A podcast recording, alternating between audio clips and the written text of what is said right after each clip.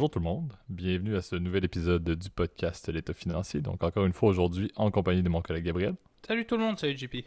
Et euh, pour ce nouvel épisode, le, 111e d'ailleurs, si euh, je, on, comment dire, on ne les compte plus depuis le, centième, depuis qu'on est passé l'anniversaire du 2 ans et, le, milestone du, du 100 épisodes, mais je crois le 111e présentement. Encore une fois, je ne le rementionnerai pas pour un autre 2-3 mois avant de redire le chiffre. Je, l'oublie à chaque fois, il faut que je retrouve une place où on, je pense que peut voir le total. Le prochain, tu vas nous parler, c'est le, ce sera le 123e peut-être. Ben, c'est, honnêtement, j'en perds le fil parce que euh, littéralement, à chaque fois, il faut que je retrouve une plateforme qui, qui met le chiffre total parce qu'on on est toujours constant. Je pense que c'est, la, la, belle chose. Donc, un, nouveau, un nouvel épisode aujourd'hui place au débat et euh, on conclut en deuxième partie avec un au son de la cloche. Le place au débat d'ailleurs assez intéressant. On risque de, passer une bonne partie de l'épisode là-dessus. C'est aussi le sujet euh, d'actualité par excellence euh, présentement. le au son de la cloche, vous allez voir, on, remarque quand même qu'il y a un intérêt pour le volet un petit peu plus vulgarisation financière. donc on va faire aussi un petit concept de, vulgarisation au niveau du haut son de la cloche. On le répète beaucoup à chaque semaine, mais on ne veut pas non plus euh, vous revenir constamment sur ce qui se passe euh, au niveau des, marchés. plusieurs bons épisodes ont été faits d'ailleurs sur, euh, sur notre, vision, la perspective ou nos discussions sur les marchés et, sur l'inflation et les différents facteurs qui les affectent. Donc allez les écouter si ça vous intéresse, mais on ne veut pas non plus reparler d'inflation à chaque épisode. Donc on essaie de diversifier, mais avant toute chose, et comme à l'habitude, Gab, je te laisse faire le petit disclaimer de début d'épisode. Ouais, n'oubliez pas évidemment que tout ce qu'on va parler surtout dans la partie place au débat, et, même parce que là, pour le coup, dans la partie au son de la cloche, aujourd'hui, on parlera un peu moins de, de, titres en particulier, mais tout ce qu'on parle de manière générale dans le, le podcast s'agit que de notre opinion personnelle. Je ne suis pas d'une recommandation officielle de placement ou d'agir dans telle ou telle, faire telle ou telle action. On vous invite toujours à prendre contact avec un expert. Quiconque est autorisé à vous émettre les dites recommandations, lui seul ou elle seule sera en mesure de déterminer avec vous les meilleures options disponibles à votre portefeuille de placement et à votre profil d'investisseur. Euh, on vous remercie en tout cas pour les écoutes. On voit qu'il y a une, en tout cas une bonne, une petite remontée là depuis quelques, quelques temps, en tout cas dans plus des rattrapages d'épisodes. Si tel est le cas, bah écoutez, euh, restez en ligne et continuez à, bien, nous écouter, ça nous fera plaisir. Euh, et en tout cas, ouais, ça promet d'être un épisode intéressant. D'ailleurs, c'était moi qui étais à l'origine des deux, des deux mhm. sujets là, mais je trouve que ça, je trouve que ça donne des portes de réflexion qui risquent d'être intéressants et euh, pour le coup, n'hésitez pas à nous mettre votre avis en commentaire, on veut l'écouter parce que c'est vrai que c'est, euh, pour le coup, c'est très personnel là, ou très subjectif. Ben exactement. Mais les places au débat, encore une fois, on a différents degrés de subjectivité et d'opinion. Je pense que cela est assez, assez polarisant, vous allez voir. on fait un petit peu un spoiler avant de, de lancer le jingle. Euh, mais effectivement, allez mettre, mettre vos, vos commentaires. Rappelez-vous, je pense que c'est un des points l'aspect, on le mentionne souvent, on peut parler des communautés sur d'autres types de contenus, comme Twitch par exemple, on a vraiment un aspect de communauté qui est facile de le percevoir, mais sachez, chers auditeurs, que vous êtes euh, plusieurs centaines, donc n'hésitez pas à aller euh, commenter pour justement recevoir des, réponses à la fois de nous, on aime beaucoup vous lire et vous répondre, mais également de d'autres personnes, euh, encore une fois, des deux côtés de l'Atlantique qu'on remarque à chaque semaine qui nous écoutent. Donc, aux plusieurs centaines qui, que, vous êtes là, encore une fois, n'hésitez pas à participer. Mais d'ici là, commençons ça en force pour l'épisode avec le premier segment, place au débat.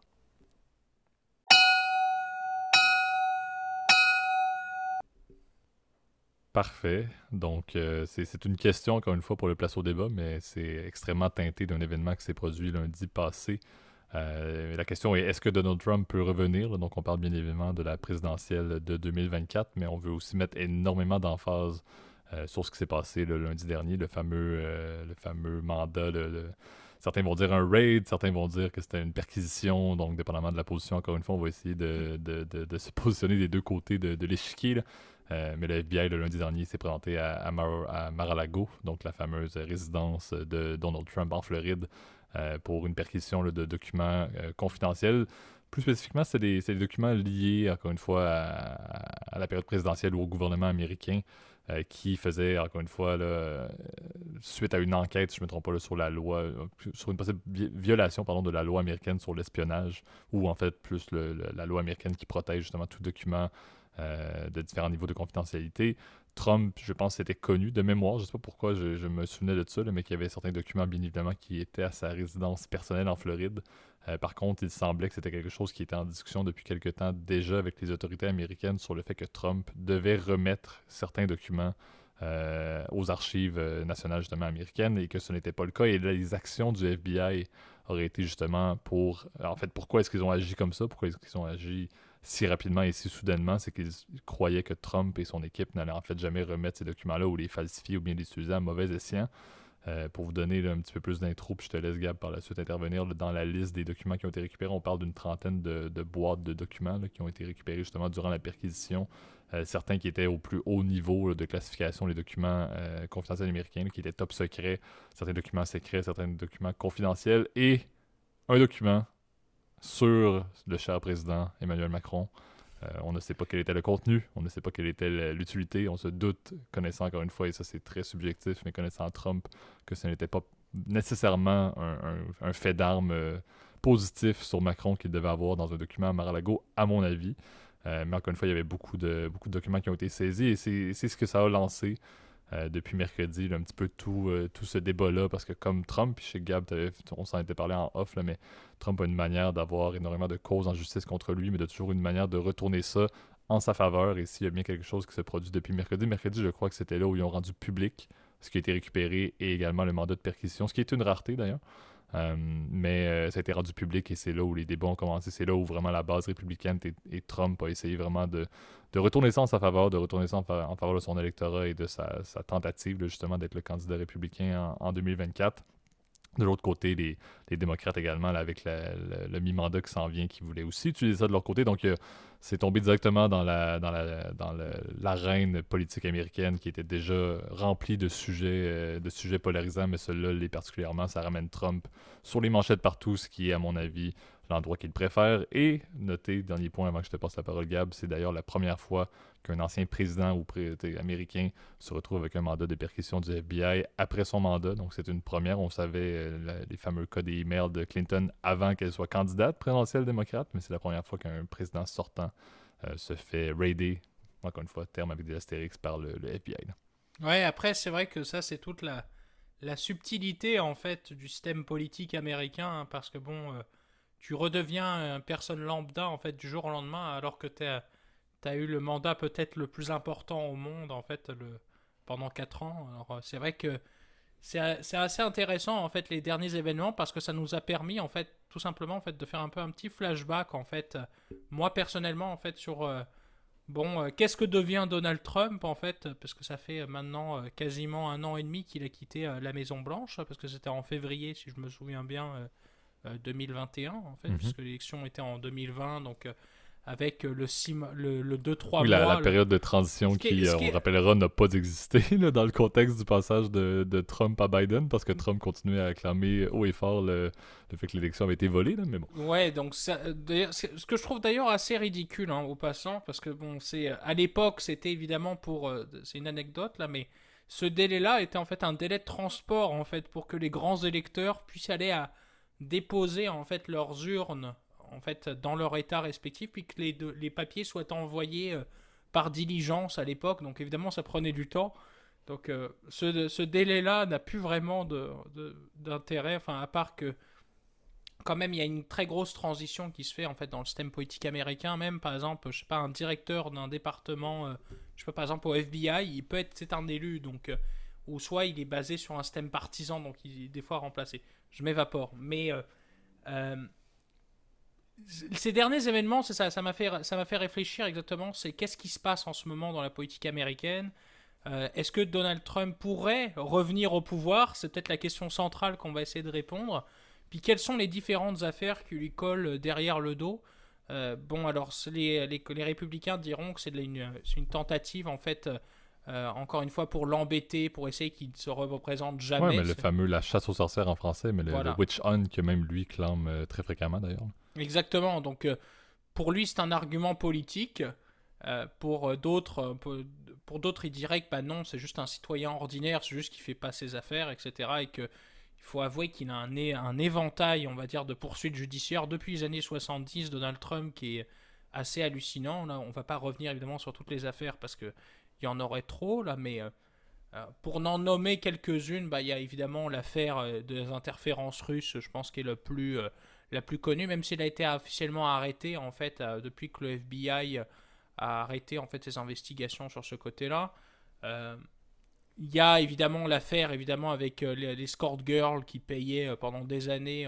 ça encore une fois, on va parler sous le sujet d'ailleurs sous le chapeau de la présomption d'innocence. Hein, d'ailleurs au, passant, hein, tant que t'es pas condamné pour quelque chose, tu es considéré comme innocent. C'est t'es innocent jusqu'à preuve du contraire. En fait, c'est plus ça comme ça. Il y a évidemment l'affaire, bah là maintenant la nouvelle perquisition. Donc ça c'est plus une histoire de, secret défense en fait qui possède des documents en fait qui ne sont pas censés être évidemment dans sa résidence personnelle euh, qui le saurait en fait puis euh, là je pense qu'il n'y a aucune façon de le nier parce qu'on les a retrouvés ces documents là sur place donc euh, il y aurait clairement un, problème juridique même si je pense que on le sait souvent les les présidents sont assez impunis parce qu'ils bénéficient en fait ils peuvent être graciés aussi très fréquemment c'est arrivé par exemple avec Nixon quand il a quand il a, il a démissionné, bah, il, a, il, a, été gracié euh, par euh, Lyndon Johnson, si je me souviens bien qu'il l'a suivi. Euh, donc, pour dire qu'en fait, c'est un peu. c'est un peu comme ça qu'il que ça fonctionne. Je suis pas sûr que ce soit Lyndon Johnson, donc s'il y a des experts de politique américaine qui sont parmi nous, corrigez-moi s'il vous plaît. Mais ça, en l'occurrence, Nixon a été, a été gracié après. Mais voilà, le, pour, pour toute, chose étant, toute chose étant égale par ailleurs, c'est clair que c'est un, contexte en fait qui aujourd'hui pose des questions sur qu'est-ce qui va se passer côté républicain, est-ce qu'il va réellement revenir? Je pense que JP, tu as ton opinion, je pense que j'ai la mienne, puis je pense qu'on est prêt à en discuter du coup euh, dans ce, au place au débat. Ben, exact. Puis je pense pour ajouter le, point également que tu mentionnais, ce qui est encore une fois, il y, a, un aspect, et, il faut quand même le soulever. le terme fascinant n'est pas utilisé dans, son volet positif ni négatif, mais il y a un côté impressionnant à la capacité de Donald Trump de toujours justement valser un petit peu avec les, avec les oppositions légales. Euh, toujours avoir des. Moi, ce qui Encore une fois, c'est positif et négatif, mais les zones grises continues qu'il y a au niveau de Donald Trump sur chacune des choses qu'il fait. Euh, avec le fait également d'avoir un peu des, faire-part ou des, personnes qui sont autour de lui qui vont au final euh, bite the dust ou prendre la, prendre la balle, entre guillemets, euh, pour lui, on l'a vu avec plusieurs de ces des, personnes qui étaient soit ses associés, même ses avocats qui sont retrouvés en prison pour des mandats, pour des périodes X, Y, Z, euh, justement à sa place.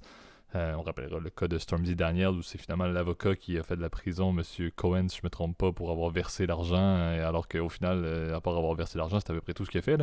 Donc, encore une fois, c'est un peu ce côté-là qui rend Donald Trump polarisant. On l'a déjà mentionné, les États-Unis sont un petit peu brisés sous la scission assez drastique euh, de leur électorat qui a un bassin grandissant d'extrême, à la fois à la droite et à la gauche, encore une fois, euh, qui rend justement les, débats de société assez, imposants et assez problématiques, d'où le fait que tout ce qui se passe avec Donald Trump va toujours entraîner énormément de médiatisation et énormément de problèmes. On, en a parlé, la perquisition entraîné, si je ne me trompe pas, euh, dans les bureaux du FBI en Ohio, il y a un homme qui s'est présenté durant la nuit armé, et il a dû être descendu par la police justement.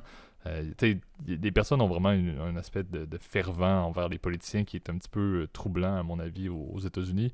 Euh, et c'est là où le débat, à savoir qu'est-ce qui se passe avec le, fameux RNC, les républicains, pour les prochaines élections en 2024, je pense que c'est un débat qui n'a pas de bonne ou de mauvaise réponse. Parce que c'est certain que, on, le lisait justement en off, puis Cap, tu l'as peut-être encore de côté, mais la liste des candidats potentiels, qui ne sont bien évidemment, on est à deux ans, ça n'a pas été annoncé, elle est longue, mais on se retrouve toujours avec la même chose. Les, les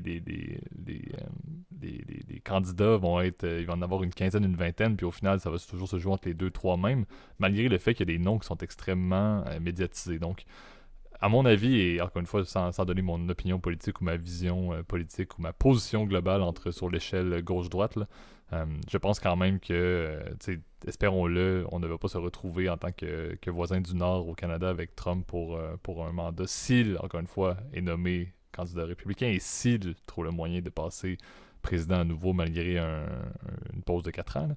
Euh, ça serait quand même plutôt négatif parce que l'aspect polarisant, moi je l'ai toujours dit, en tant que Canadien, certains vont dire qu'on est qu'on n'est pas très très politisé ou qu'on n'en parle pas beaucoup, mais je pense que pendant Trump, c'était la meilleure période pour prouver ça. S'il n'y avait pas une journée où on parlait pas de Trump, même au Québec, dans des médias francophones, c'était littéralement ça. Donc je pense que pour notre santé mentale, on n'a pas vraiment besoin de, Trump euh, comme candidat. Euh, par contre, c'est sûr que ça va venir mettre beaucoup, beaucoup, beaucoup d'eau de, chaude dans, dans, les débats et tout au niveau des républicains. J'ai hâte de voir encore une fois les fondamentaux de la base républicaine américaine. J'ai hâte de voir s'ils vont retourner pour une deuxième fois, sachant quel a été le mandat présidentiel de Trump pendant quatre ans. Vont-ils retourner là ou vont-ils retourner vers des candidats qui sont plus axés sur la politique conventionnelle, qui est un petit peu justement le fameux point de mire de Trump euh, à l'époque, qui était justement de ne pas être un politicien normal, ce qu'il a absolument été et ce qu'il est toujours.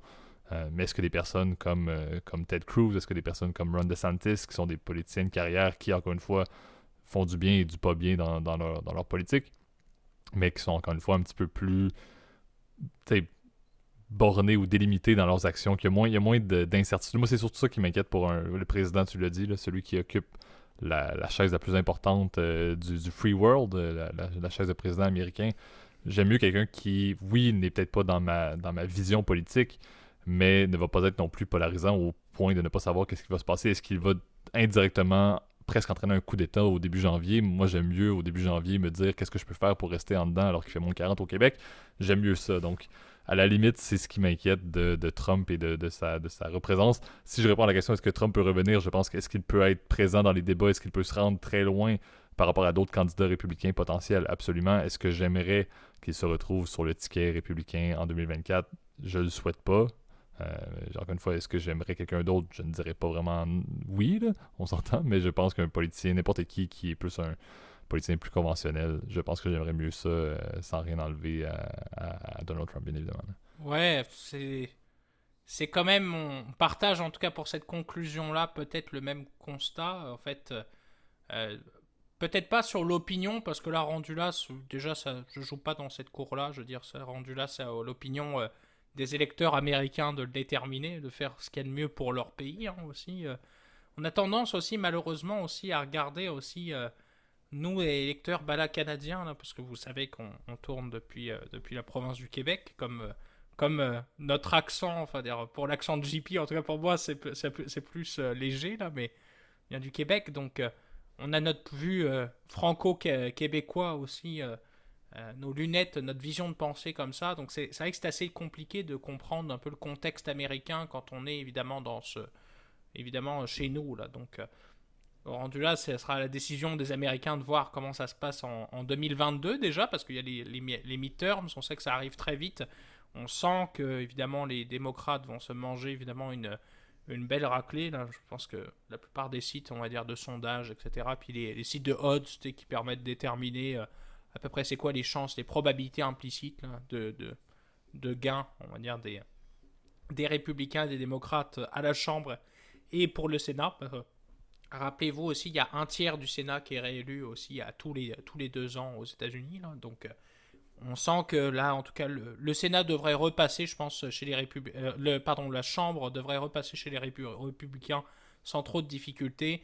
Au niveau, par contre, du Sénat, c'est encore un peu plus indécis parce qu'il n'y a que il n'y a que 100, 100, euh, sièges plus le, vice-président qui sert en, cas d'égalité, donc euh, puisqu'il est président du Sénat. Mais euh, c'est vrai que c'est assez. c'est une situation politique, va dire, qui est très favorable aux républicains, donc très favorable aussi à Trump. après, il faut pas oublier quand même, et ça c'est là où petit revenir. Moi personnellement, je pense que ça va être très compliqué pour une raison simple, c'est qu'il a trop d'affaires. Trop, c'est trop, tu vois. Euh, je pense qu'il va être désavoué, en fait, surtout avec l'histoire, évidemment, de la prise du Capitole, qui a été, euh, je pense, un tournant, on va dire, euh, au niveau de la politique américaine, hein, dans l'histoire hein, de la politique américaine, plus généralement, puisque c'était la première fois qu'il y a une insurrection, on va dire, armée dans Washington. Je veux dire, il y avait des gens qui ont littéralement pris en otage, avec des, qui avaient même des armes et des objets dangereux, si tu veux, dans un, un lieu de la démocratie important. Donc, c'est vrai que c'est, euh, c'est, à mon avis, ça lui, a ça lui a valu jouer évidemment euh, très négativement. Il y a aussi toutes ces affaires avec ses réseaux sociaux, avec son fameux Truth qu'il a, qu'il a lancé, euh, ces bannissements de Twitter qui va faire que ça va être très compliqué de pouvoir communiquer aussi en cas de campagne avec ses électeurs potentiels, même si on va dire, bon, les gens seront capables de s'ouvrir un, je sais pas, un, télégramme à la place d'un, d'un Twitter. C'est pas pareil, tu vois. C'est, ça va être très compliqué de pouvoir communiquer avec ses électeurs. Euh, il y a aussi toutes ces histoires, on va dire, même depuis les années 70, ces problèmes financiers. On sait que c'est un habitué aussi des, euh, des différents troubles avec euh, ces histoires de casino à Atlantic City. Enfin, on pourra en faire des, des romans tellement il y en a eu. Et je pense que l'avenir, malheureusement, en tout cas pour, pour les pro-Trump, je veux dire, l'avenir est, comment dire, à mon avis, à d'autres candidats chez les Républicains, puisque tu l'as bien mentionné, JP, mais il y en a malheureusement, enfin, malheureusement, encore une fois, tu vois, je, je, je, je joue, comment dire, contre mes opinions, tu vois, donc euh, pardonnez-moi, là, mais euh, il y a énormément de candidats, et d'ailleurs, ils sont très similaires à Trump, hein, puisque on, en parlait justement off juste avant de commencer l'épisode, mais Ron DeSantis, euh, faut pas penser que c'est quelqu'un qui est plus proche de Biden que Trump. Je veux dire, Ron DeSantis, c'est un type qui est quand même de droite très conservatrice, religieuse, etc. Mhm. Euh, anti-avortement, évidemment, euh, montré et démontré. Euh, conservateur économique. Enfin, bref, on a, on a un peu le, panel. Ted Cruz, évidemment, bon, vous le connaissez, l'ancien. Enfin, il est toujours d'ailleurs sénateur du Texas. Absolument, M. Abbott, on rappelle aussi, tu l'avais mentionné en justement, Greg Abbott, qui est un autre, un autre code. Exact, un ancien gouverneur du Texas, si je me souviens bien. Il euh, y, a, y, en a plein. Je crois qu'il y, y, a aussi la femme de Dick Cheney qui est aussi euh, candidate, donc euh, l'ancien vice-président sous George H.W. Bush. Il y, a, comment dire, j'ai plus exactement. un peu de tout. As Adam, Adam Kinzinger aussi, qui, qui était quand même aussi quelqu'un qui était très contre Trump, un républicain officiellement en termes d'idéologie, mais qui n'était qui est beaucoup plus proche du centre à mon avis. Il y a un peu de tout, puis je pense que tu soulevais, c'est des deux côtés, là. autant un côté démocrate que républicain les listes de candidats potentiels qui vont s'avérer finalement être des listes de candidats réels qui vont se présenter au débat, à mon avis, c'est un problème, justement parce que ce qui vient toujours faire pencher la balance, c'est après les quelques premières semaines, les quelques premiers mois et jusqu'à ce que le, fameux euh, convention arrive, par exemple pour le RNC.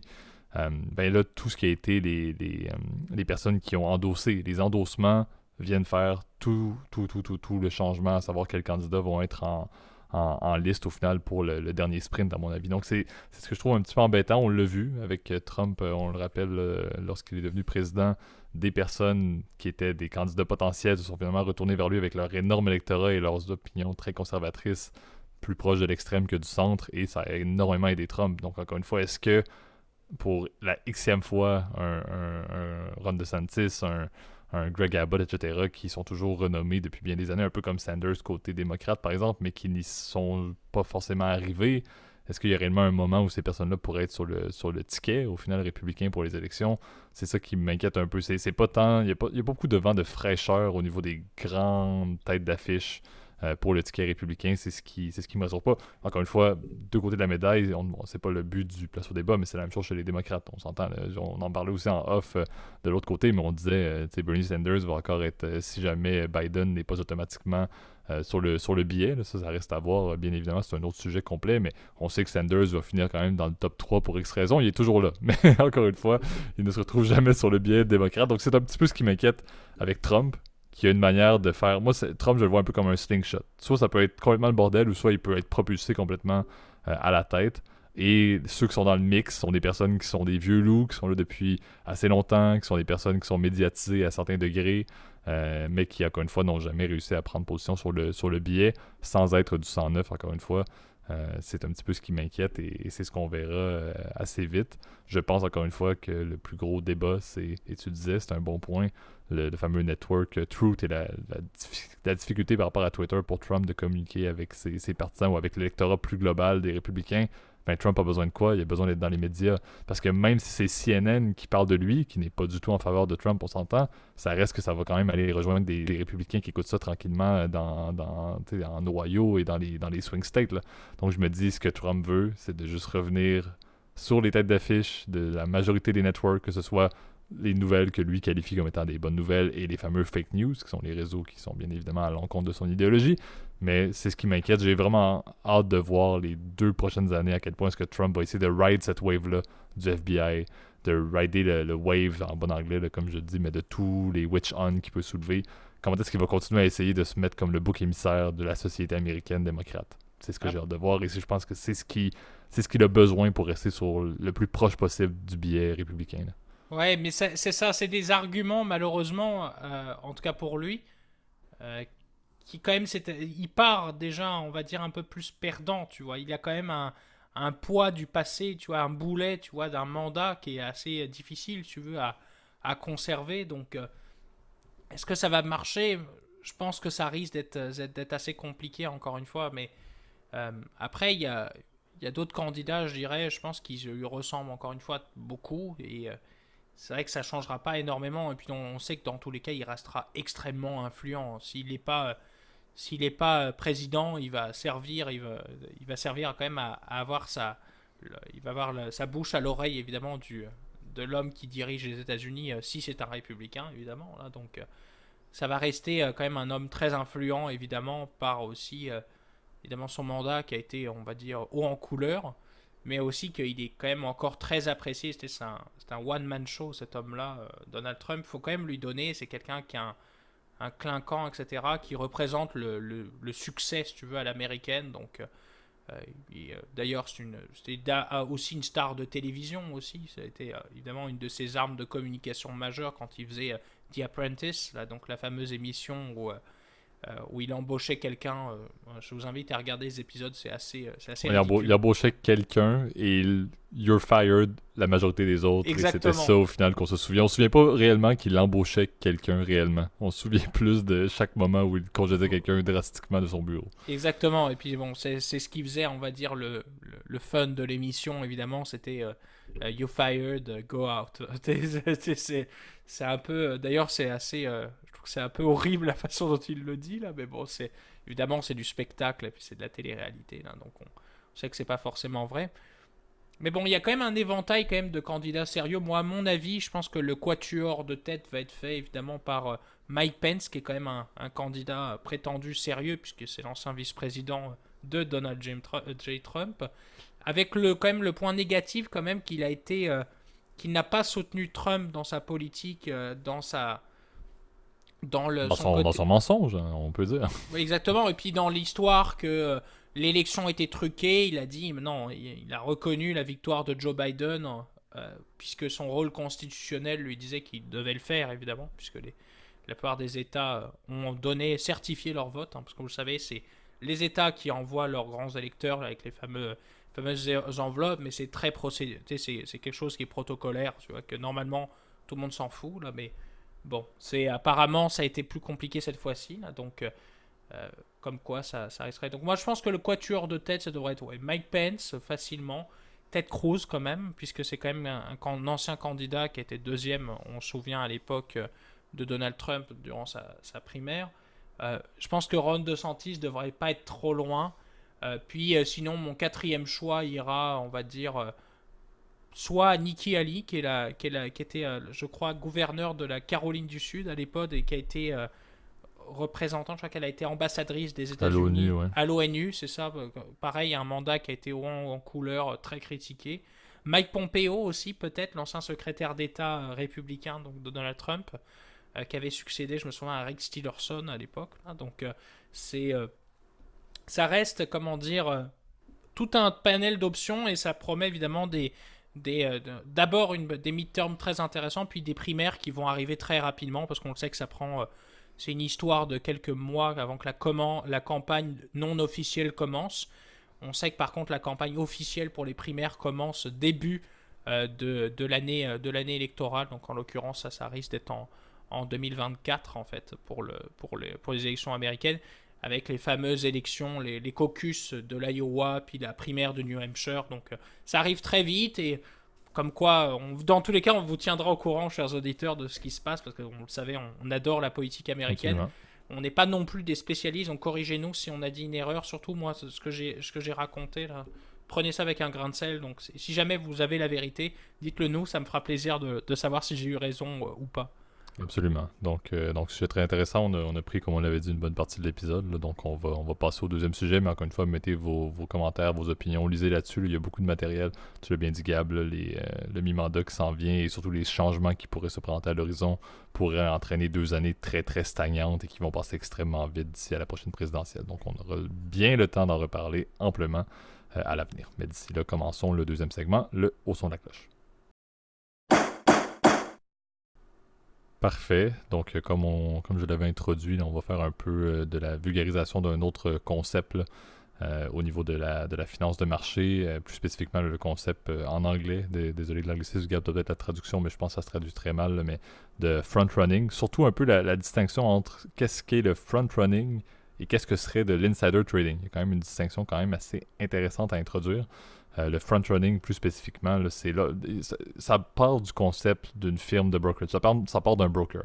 Ça part des actions d'un broker qui, pour un client ou pour soi-même ou pour la firme, encore une fois, va faire euh, un investissement dans, euh, en, connaissance de cause qu'il va y avoir dans le, dans le, futur, une transaction ou un événement qui va entraîner un, changement substantiel du prix. Donc, le broker va être dans une firme de brokerage, va pas être forcément, et n'est pas du tout dans la compagnie, dans laquelle il veut investir ou dans la compagnie qui va avoir un événement significatif qui va affecter le prix, mais il agit en connaissance de cause. C'est également aussi un autre scénario, donc soit c'est encore une fois avant un investissement et il sait qu'est-ce qui va se passer pour la compagnie ABC, ou bien ça peut être aussi lorsque la firme de brokerage va remettre une recommandation, donc on sait qu'il y a des buy, hold et, et sell qui se font.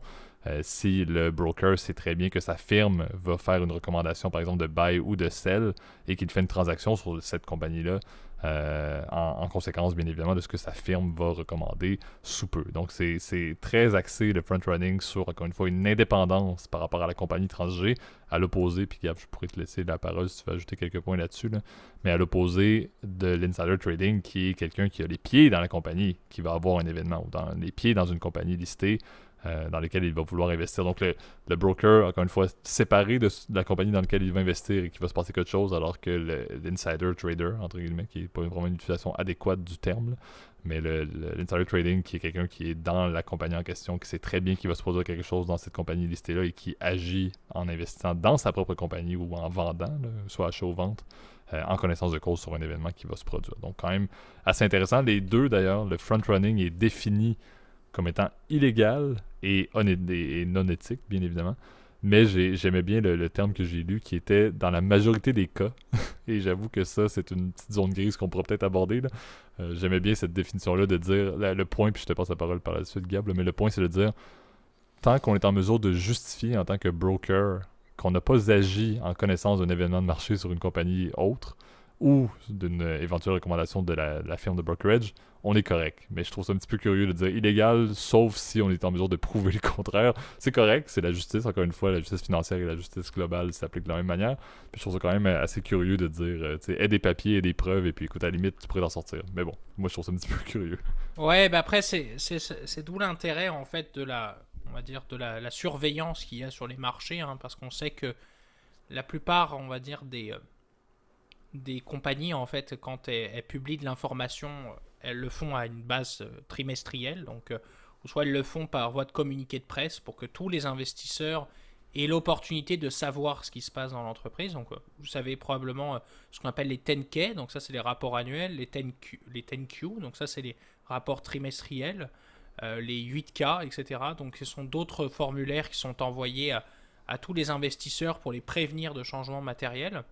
Et ben là, la différence, c'est que là, ça n'a pas de, comme tu as dit, JP, ça n'a pas de rapport en fait avec la compagnie, puisque le, le délit d'initié, donc euh, rappelons-le, c'est quand tu agis sous une information confidentielle que seul un cercle très fermé de, de personnes, notamment les dirigeants d'une compagnie, mais aussi, je sais pas, le, le, directeur financier, le comptable, etc.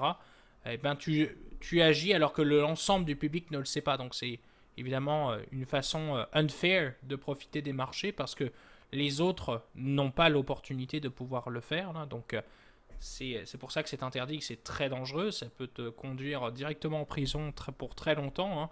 On sait que d'ailleurs la plupart des grands criminels financiers sont tombés pour délit d'initié. Bon, c'est aux États-Unis, ça va très loin. Hein. C'est quasiment les deux pires euh, fraudes en fait que tu puisses faire financière, c'est le délit d'initié et la fraude fiscale, tu vois. Donc euh, les Américains ont leur façon euh, très très spécifique, on l'a abordé juste avant là, mais de de faire la loi puis de faire d'avoir des concepts judiciaires on va dire un peu farfelus là donc je disais d'ailleurs l'autre jour et puis c'est juste une anecdote rigolo là mais je disais l'autre jour que tu devais déclarer en tant que dealer tes revenus de vente de drogue dans, ton, dans ta déclaration de revenus.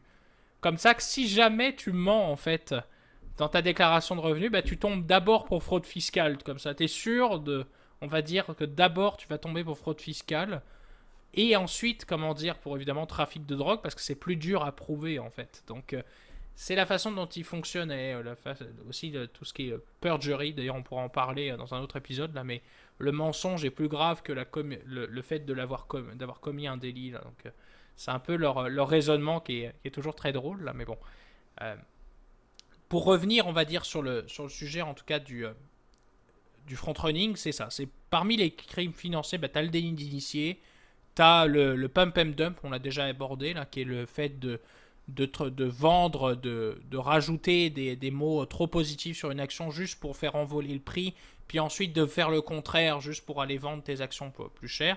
Et euh, le front-running fait partie, on va dire, de cet épouvantail. Donc, euh, Aujourd'hui, il y a quand même des mécanismes et je pense que JP sera peut-être plus en mesure de pouvoir me peut-être nous répondre. Je dois t'avouer, je connais un peu moins cet aspect-là, euh, conformité transactionnelle, là, mais je sais que là, maintenant, quand tu es employé justement d'une firme de courtage, euh, tu as des restrictions à l'investissement qui existent. Donc, par exemple, des, bah, des périodes dans lesquelles tu n'as pas le droit de changer, donc des blackout périodes.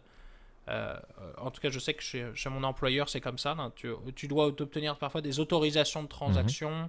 ce genre de trucs qui font que, bon, bah, on évite ce genre de possibilités, mais c'est vrai que c'est plus difficile à détecter, évidemment, que, que, ce que, que le délit d'initié, qui, pour le coup, bah, c'est évident. Si tu vois que la personne, elle a transigé euh, durant les heures auxquelles elle n'a pas le droit, parce que ça s'applique pareil dans l'initié, tu as des périodes, et puis les transactions d'initié doivent être déclarées aux investisseurs avant d'être effectuées, ce genre de choses ben là, pareil, tu as des risques, on va dire que ça arrive, mais c'est peut-être un peu plus limité parce que les, euh, c'est moins important souvent l'information qu'il y a un gros investisseur qui va acheter ou vendre que l'information que l'initié, donc quelqu'un de très important, vende ou achète.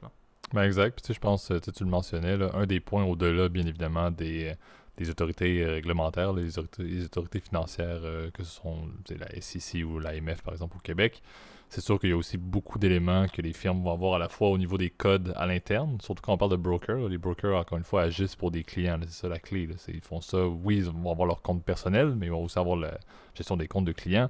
Donc, de toujours agir dans le meilleur intérêt des clients. Et le fait d'agir et de faire des transactions, même si c'est pour le compte d'un client qui est basé sur de l'information qui est non publique, ben, c'est certain que ça va avoir des, aspects négatifs si la, justice tombe là-dedans pour le client également. Donc je pense que les firmes ont des codes de déontologie qui sont beaucoup plus stricts et également, au-delà de ça, donc les codes de déontologie des firmes, euh, au-delà des autorités réglementaires, ben, il y a le, in-between.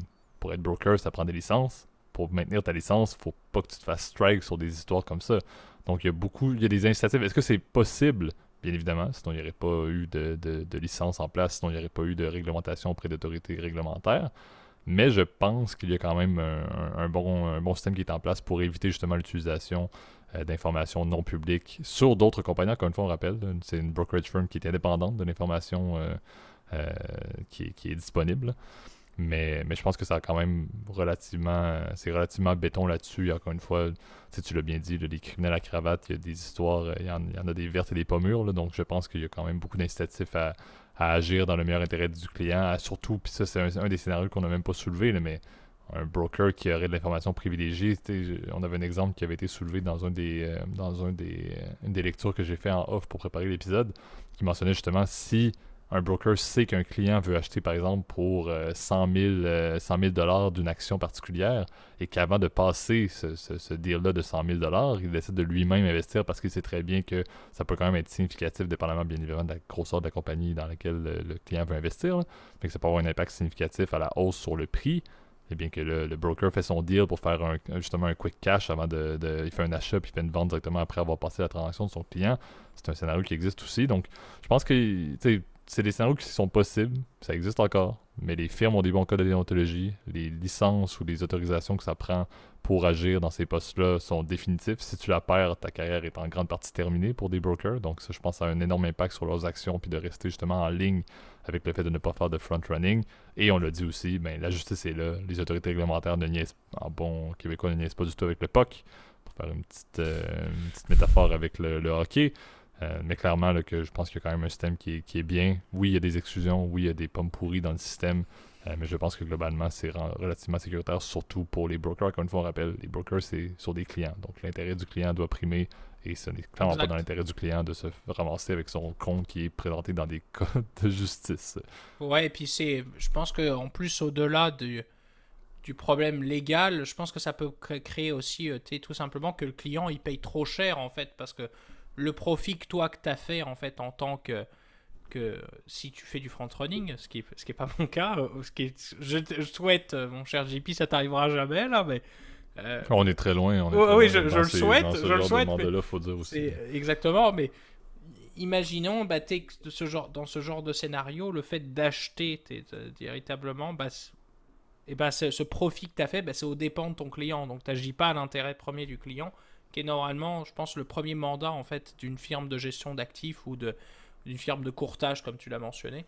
Puis euh, c'est vrai qu'aujourd'hui, c'est ça, tu as les mécanismes en place. J'avais oublié, c'est vrai que je regardais pendant que tu, tu parlais là, mais tu as des comptes restreints aussi qui existent. Donc, euh, euh, par exemple, tu as un délai, par exemple, de quelques minutes ou de, parfois d'une trentaine de minutes, par exemple, avant d'exécuter un ordre, ou c'est des comptes où, tout le reporting doit être envoyé à ta conformité, par exemple, ce qui fait que le broker, en fait, il, tous ces, ces trades sont surveillés. D'ailleurs, je crois que tous ces trades-là, possèdent un, ont des, euh, dans le système de la bourse, ils ont des, c'est des ordres spéciaux, donc euh, tu peux les voir en fait et tu peux les retracer plus facilement par rapport à un compte d'un client ordinaire. Donc, euh, ce qui fait qu'aujourd'hui, oui, tu as des mécanismes qui existent, tu peux pas te faire. Le régulateur est évidemment très malin et Évidemment, ce genre de scénario peut être compliqué, mais c'est plus difficile à tracer encore une fois parce que tu peux avoir une multitude de comptes, tu peux avoir des comptes sous, des, euh, sous le nom par exemple d'une compagnie, ça peut être au nom de ta femme aussi, donc ça c'est...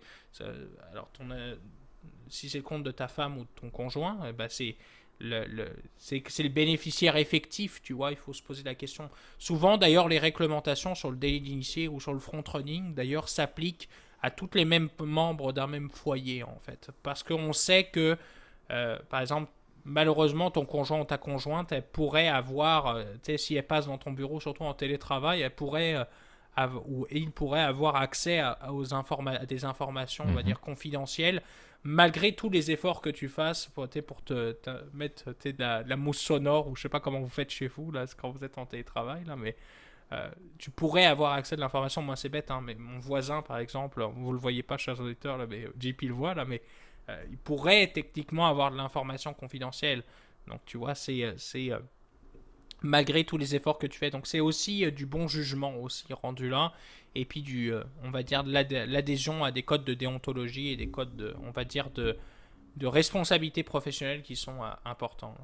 Exact. Donc, je pense que c'est ça conclut bien euh, sur des, belles paroles euh, que tu nous lances, Gab, l'épisode d'aujourd'hui. Donc, épisode assez intéressant, on le dit. Euh, donc, digne, digne de mention sur l'aspect politique et également sur la, sur la vulgarisation. Donc, merci à nouveau, Gab, pour les, les deux sujets. Et je te repasse justement la balle au rebond, comme à l'habitude, pour que tu nous fasses le petit mot de la fin sur où est-ce qu'on peut nous retrouver, comme à chaque semaine. Vous le savez bien, euh, chers auditeurs, vous pouvez nous retrouver normalement sur toutes les plateformes audio, Spotify, Apple Podcast, Google Podcast, Amazon Podcast, Deezer, euh, Overcast aussi, je ne sais pas si je l'ai mentionné. Bref, vous savez, normalement vous tapez l'état financier, vous devrez être capable de nous trouver. Vous pouvez mettre une petite note, une petite étoile, tout dépendamment de ce qu'il y a sur l'application.